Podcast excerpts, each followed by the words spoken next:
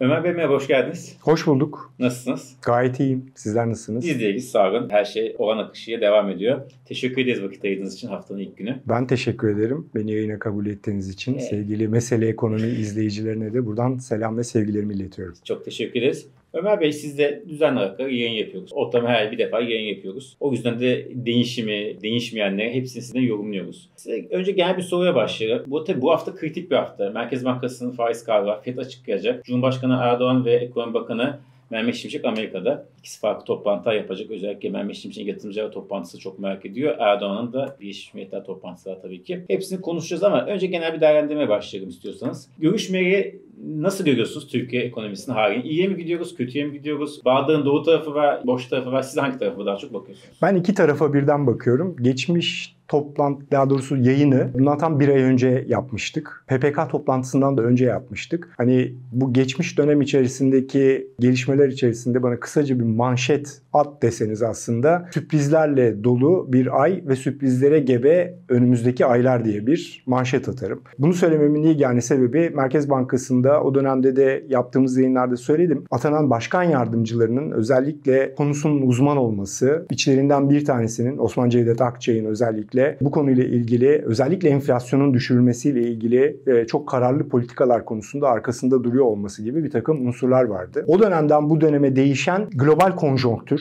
o global konjonktür içerisinde de özellikle yurt dışındaki bir takım gelen veriler, o gelen verilere bağlı olarak enflasyonun evrildiği yer, artı servis tarafındaki enflasyonun yavaş yavaş durulması, buna bağlı olarak Amerika'da bir miktar canlılık olması ama son dönemlerde ortaya çıkan bir takım problemler, özellikle sendika sendikaların grevleri, bunlara bağlı olarak enflasyonun, geçen hafta gelen enflasyonun aslında sinyal olarak Fed'in elini biraz daha rahatlattığı, Avrupa Merkez Bankası, keza Avrupa'daki durgunluk, Çin, Çin tarafındaki özellikle durgunluğun sonrasında yapılan, verilmiş olan teşvikler ve buna bağlı olarak indirilen faizler vesaire vesaire bir sürü değişken var aslında. Bu değişkenler arasında biz de Türkiye olarak yolumuzu bulmaya çalışıyoruz. Bardağın dolu tarafı olarak ben baktığım zaman realiteye, rasyoneliteye, geriye dönüş var. Daha sağlam adımlarla var. Boş tarafına baktığım zaman hala negatif faiz, çok ciddi bir negatif politika faizi ve bu politika faizinin oluşturmuş olduğu kafa karışıklığıyla birlikte dolardan TL'ye dönme konusunda çok utangaç bir yatırımcı profili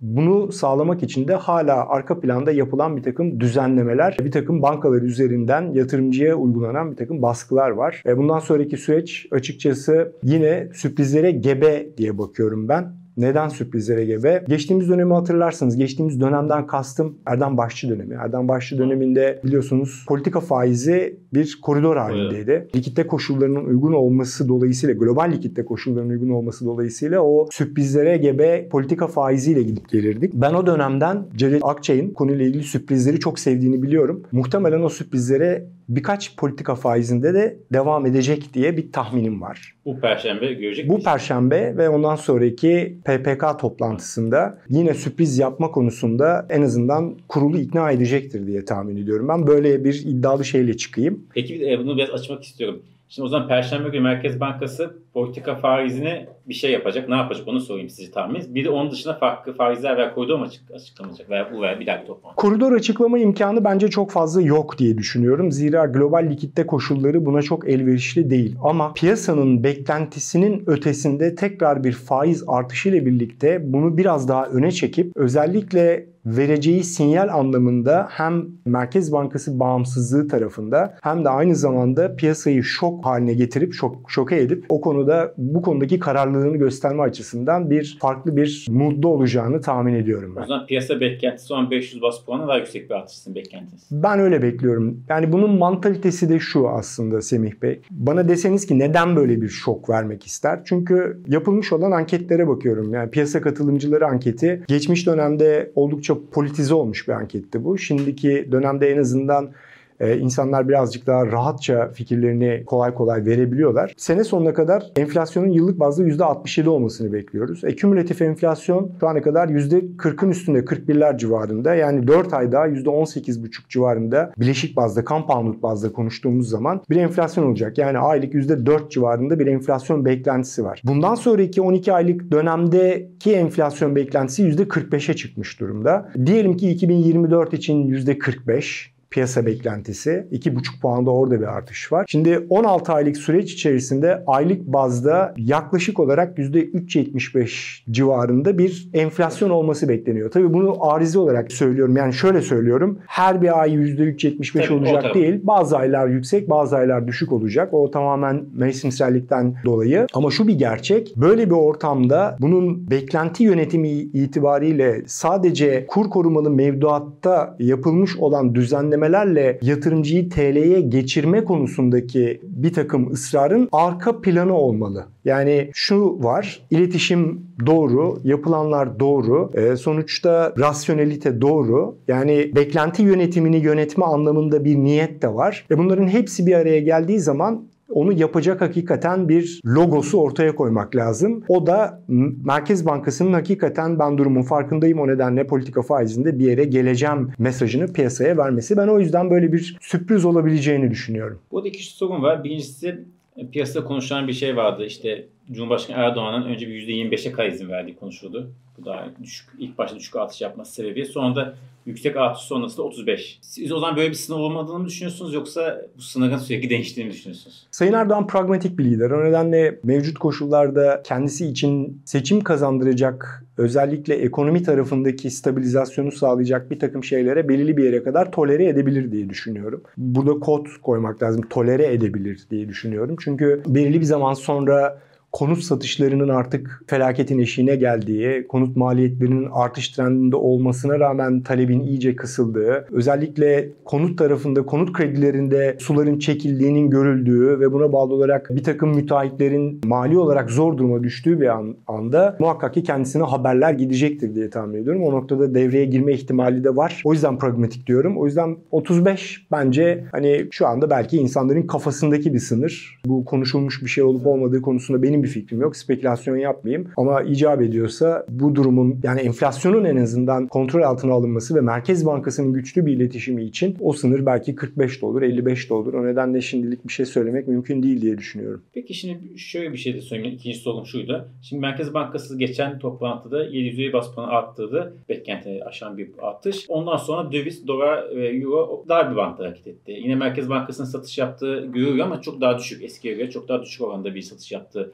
tahmin ediyor rakamlarda. Şimdi bir 700'e bas puanda işte beklenti aşan yeni bir faiz artışı ve bu yolda gideceğiz artık bu işte gidiyoruz mesajı verilse döviz piyasasındaki sakinlik devam eder mi?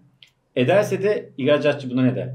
İhracatçı şu anda zaten ciddi bir sıkıntı içerisinde. Ya bu sıkıntısının büyük bir kısmı evet kurdan ama daha büyük bir kısmı ise kredi bulamamaktan, muzdarip olmasından kaynaklanıyor. Yani ithalatın hakikaten cazip hale gelmeyeceği bir noktada yakalamamız gerekiyor ki kısa dönem bu geçişi sağlayalım. Yoksa ihracatçının özellikle zarar ettiği bir ortamda, ithalatın cazip hale gelmeye başladığı bir ortamda tekrar cari açığın açılıyor olması Merkez Bankası'nın hiç istemeyeceği bir durum. O yüzden Merkez Bankası'nın şu andaki pozisyonunun eksi 57 milyar dolar civarında bir eksi rezerv olduğu düşünülürse e, zaten bu rezervleri sıfırlamak için e, en azından bir 60 milyar dolara ihtiyaç var.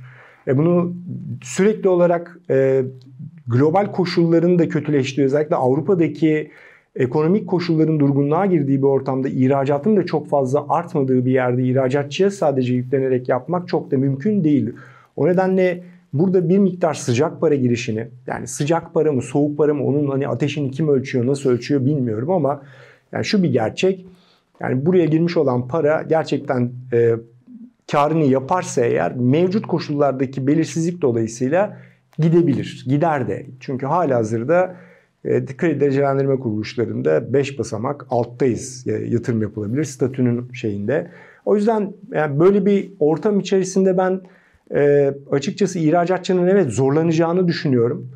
E, kurun reel olarak değerlenmeyeceği en azından Merkez Bankası tarafından önlem alınarak rezerv biriktirilmek üzere yapılabilecek bir hamle olduğunu düşünüyorum ki yani bu 60 milyar sadece sıfıra gelinecek olan rakam. Onun üzerine e, özellikle dalgalı denizler için bir rezerv biriktirilmesi daha gerekiyor ki geçmiş dönemdeki rezerv rakamlarına çıkabilmek için Merkez Bankası'nın toplamda 100 milyar dolar civarında bir rakam alması lazım.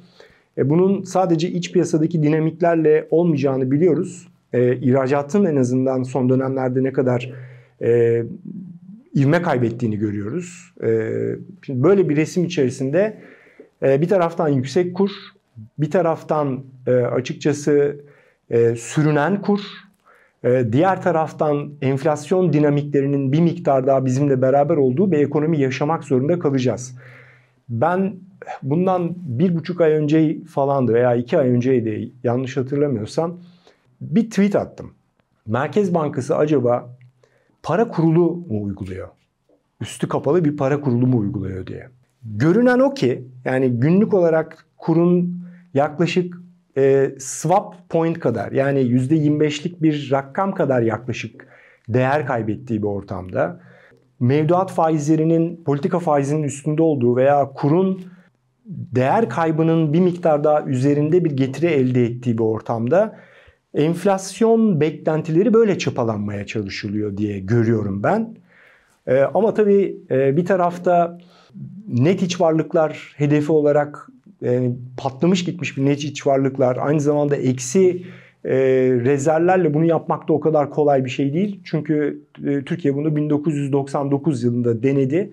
E, orada bile e, oldukça zorlandı ve maalesef e, o e, Currency Board e, para kurulu başarılı olamadı. E, onun üzerine zaten dalgalı kura geçtik.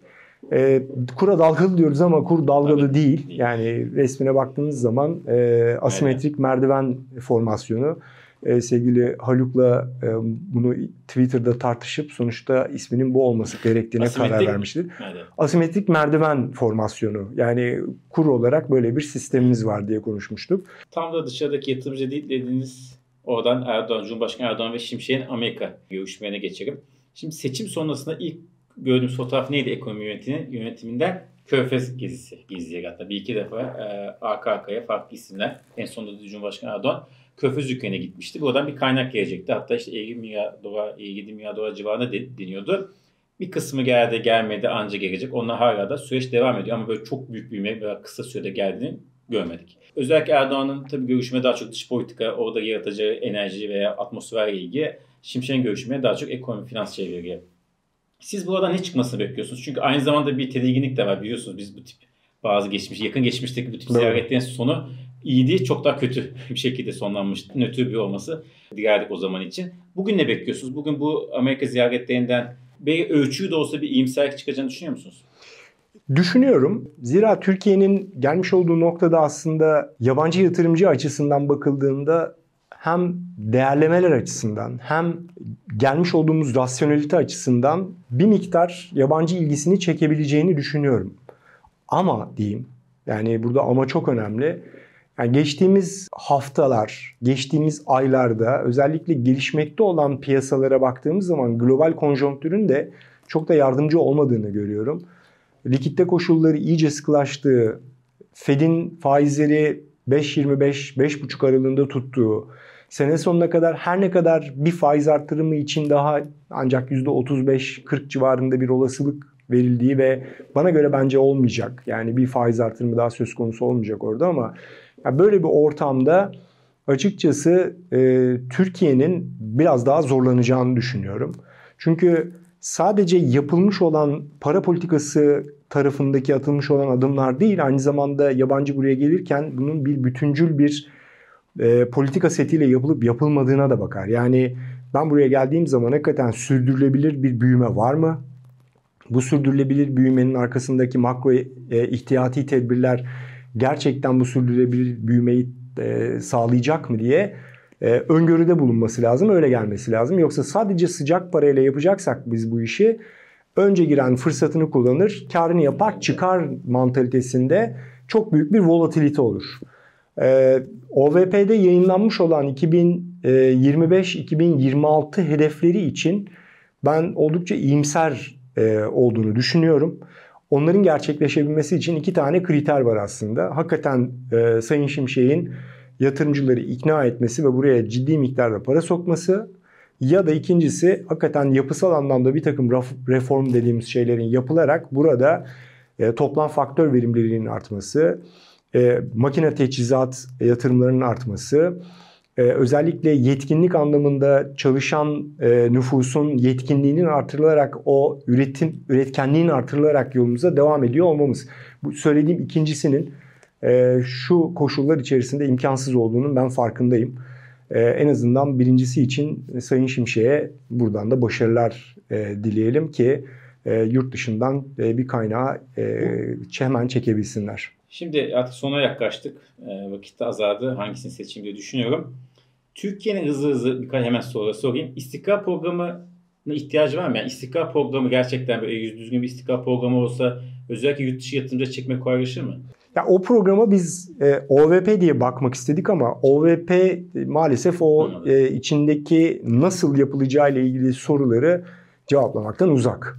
Hatta ben bir adım daha öteye gideyim. Geçtiğimiz 2012'lerde, e, 2015'lerde yapılmış OVP programlarına bakacak olursanız oradaki e, wording diyelim İngilizcesi neredeyse buradakiyle aynı. Yani metinle aynı. Metinle aynı. Bazı noktaların hatta edit edilmediğini de görüyoruz. Onu da söyleyeyim. Yani bazı cümleler eksik bile, eksik bile kalmış yani.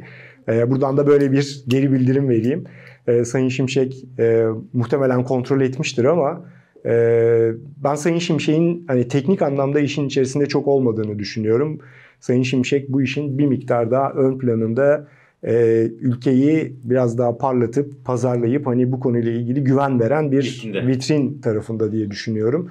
Arka plandaki teknik kadroya bir miktar daha önem vermek lazım. O yüzden istikrar programı Türkiye için gerekli mi? Gerekli. Ve bu istikrar programının da sadece ekonomi ve finans alanında yapılacak şeylerle sınırlı kalmaması lazım. Hep söylüyoruz. E, bütüncül bir ekonomi politikası olması lazım. Bunun içerisinde tarım politikası, sanayi politikası, dijital dönüşüm politikası, eğitim politikası, yani sağlık politikası her türlü şeyin bu işin içerisine girip bu şeyi e, istikrar programını destekleyici nitelikte olması lazım. O yüzden buna bir istikrar programı denmesi bana göre çok mümkün değil gibi gözüküyor. Peki, Ama Türkiye'nin de ihtiyacı var. İstikrara ihtiyacı var. Ee, bakalım ne zaman belki seçim sonrası herkesin söylediği gibi. KKM'ye geçelim. E, Merkez Bankası'ndaki yönetim değişikliğinden sonra KKM daha çok gündemde. Hatta gündemde diye artık hamle de yapılıyor. Politika düzenlemelerde geliyor. E, ilk çıkış için ilk ciddi e, düzenleme geç, geçtiğimiz bu bir aylık süreçte yapıldı. Söylenmeye de yansıyor KKM'nin artık biraz yavaş yavaş çıkış olacağı. Siz ne görüyorsunuz? Yani 125 milyar doları bir anda Merkez Bankası'nın dönüp e, ben TL'ye döndüm demesi mümkün değil. Yani eğer onunla ilgili bir e, force majör bir şey uygulama olmayacaksa yatırımcıyı ikna etmek içinse Edem'in yaptık hesaplamalarını. Evet, yap, yapmış olduğumuz hesaplamalarda yani sonuçta aylık %3.75, %4 gibi bir rakamın e, en azından çok uzunca bir süre TL faizlerinin en az minimum %48'ler civarında, 50'ler civarında olmasını e, işaret ediyor.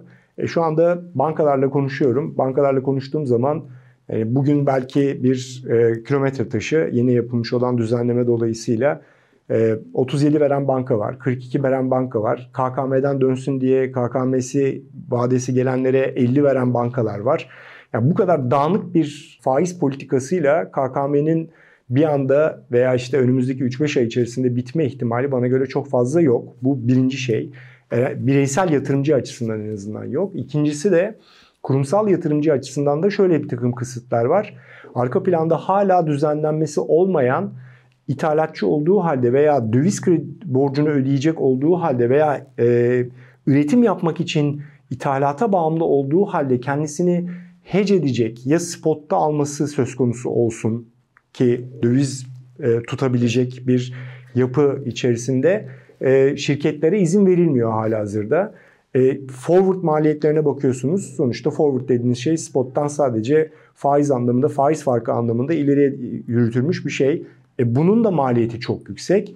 E, hani aslında size verilmiş bedava bir opsiyonu e, kullanmak isterseniz diye düşünüyorum. O bedava opsiyonu kullanan bir sürü de şirket var. O şirketlerin o en azından hedge etme, koruma, kur riskine karşı koruma anlamındaki sahipleri neticesinde ee, benim tahminim kur korumalı mevduat öyle kolay kolay böyle sıfır bakiyelere e, çok kısa bir süre içerisinde inmez. E, bunun maliyeti de e, oldukça yüksek. Bu maliyeti karşılamak açısından yapılabilecek en mantıklı şey demin söylediğim gibi yatırımcıyı ikna edip hakikaten TL'ye geçmeye ikna edecek pozitif reel faizin verildiği bir para politikasına geçmek. O yüzden söylüyorum sürpriz bir artış söz konusu olabilir de diye. Eğer olmazsa ne olur? Her geçen gün hani İngilizce bir deyim vardır. Too little too late diye. Yani çok, Çok geç, geç. çok az. Ee, Bunlar şey yapıldığı sürece, bu yöntem devam ettiği sürece sorunlar daha da fazla büyümeye devam ediyor. Çok teşekkür ederiz. Şimdi bitirdik ama arada söylediğiniz gerçi de yine de bu haftada bir yoğun bir hafta ve en belirleyici e, gelişmelerden birisi de FED olacak. Arada söylediğiniz yani biraz daha izleyeceğimiz için altını çizmek istiyorum. Şimdi Avrupa Merkez Bankası beklentilerin aksine sabit kalması bekleniyordu. 25 bas puan faizi arttırdı. FED'den ne bekliyorsunuz? Ben Fed'in sabit bırakmasını bekliyorum. Zira Fed'in özellikle üzerinde odaklandığı bir e, gösterge var. Kişisel e, harcamalar endeksi, PCE endeks. PCE endeks bu ay eksi gelecek. O nedenle çekirdek PCE'nin eksi geldiği bir ortamda Fed'in e, açıkçası kendi söylemiyle çelişerek e, faiz artırımı yapabileceğini çok düşünmüyorum. Zira konut piyasasındaki soğumayı görüyoruz orada. Ee, özellikle e, iş gücüne katılım miktarının artmaya başladığını, işsizlik oranının arttığını, e, diğer tarafta açılan iş miktarının daha önceki e, iş arayanlar açısından baktığınız zamanki iki katı oranının bir buçuk katlara düştüğünü görüyorsunuz. Ya bu süreç bu şekliyle devam edecek olursa servis tarafındaki hizmet enflasyonu da yavaş yavaş aşağıya gelmeye başladığı noktada ben Fed'in artık e, bu seviyede faizleri bırakacağını tahmin ediyorum. Zira kişisel harcamaların önümüzdeki süreçte Amerika'da daha doğrusu harcanabilir gelirin bir miktar daha azalma ihtimalini petrol fiyatlarına bağlıyorum. Çünkü orada ulaşım maliyeti önemli şeylerden bir tanesi.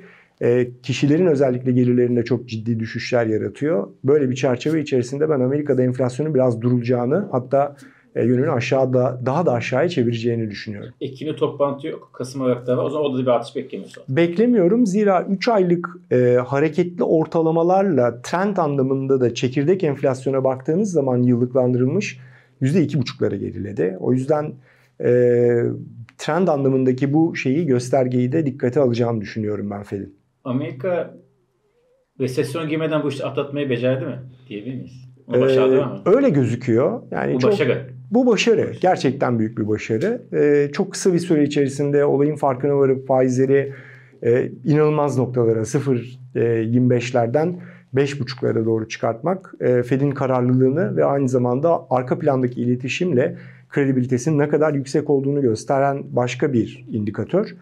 E, ama çok çok daha önemli olan başka bir şey var. E, insan davranışı, e, davranışsal ekonomi bu gibi faktörler Fed'in bile tahmin edemeyeceği noktalara evrilebiliyor. Şöyle söyleyeyim. 2022 yılında Fed.plot 2023'ün sene sonu faiz oranlarının sadece 1,25 olacağını öngörüyordu. 2023 için şu anda acaba 6'ya çıkar mıyız, 5.75 olur muyuz diye konuşuyoruz. Yani 18 tane başkanın bile aslında hani ekonomiksel e, ekonomik davranışın nerelere bizi götürebileceğini, enflasyonun nerelere gittiğini, nerelerden dönebileceği konusunda da çok böyle dinamikler konusunda e, fazla fikir sahibi olmadığı bir yerde açıkçası çok da öngörüde bulunmak, çok da uzun vadeli öngörüde bulunmanın ne kadar yanlış olduğunu da biliyoruz. Çok teşekkür ederim Bey. Çok sağ olun. Ben ayırdığınız için. teşekkür ederim. Kendinize iyi bakın. Sağ olun sizler de. Sağ olun.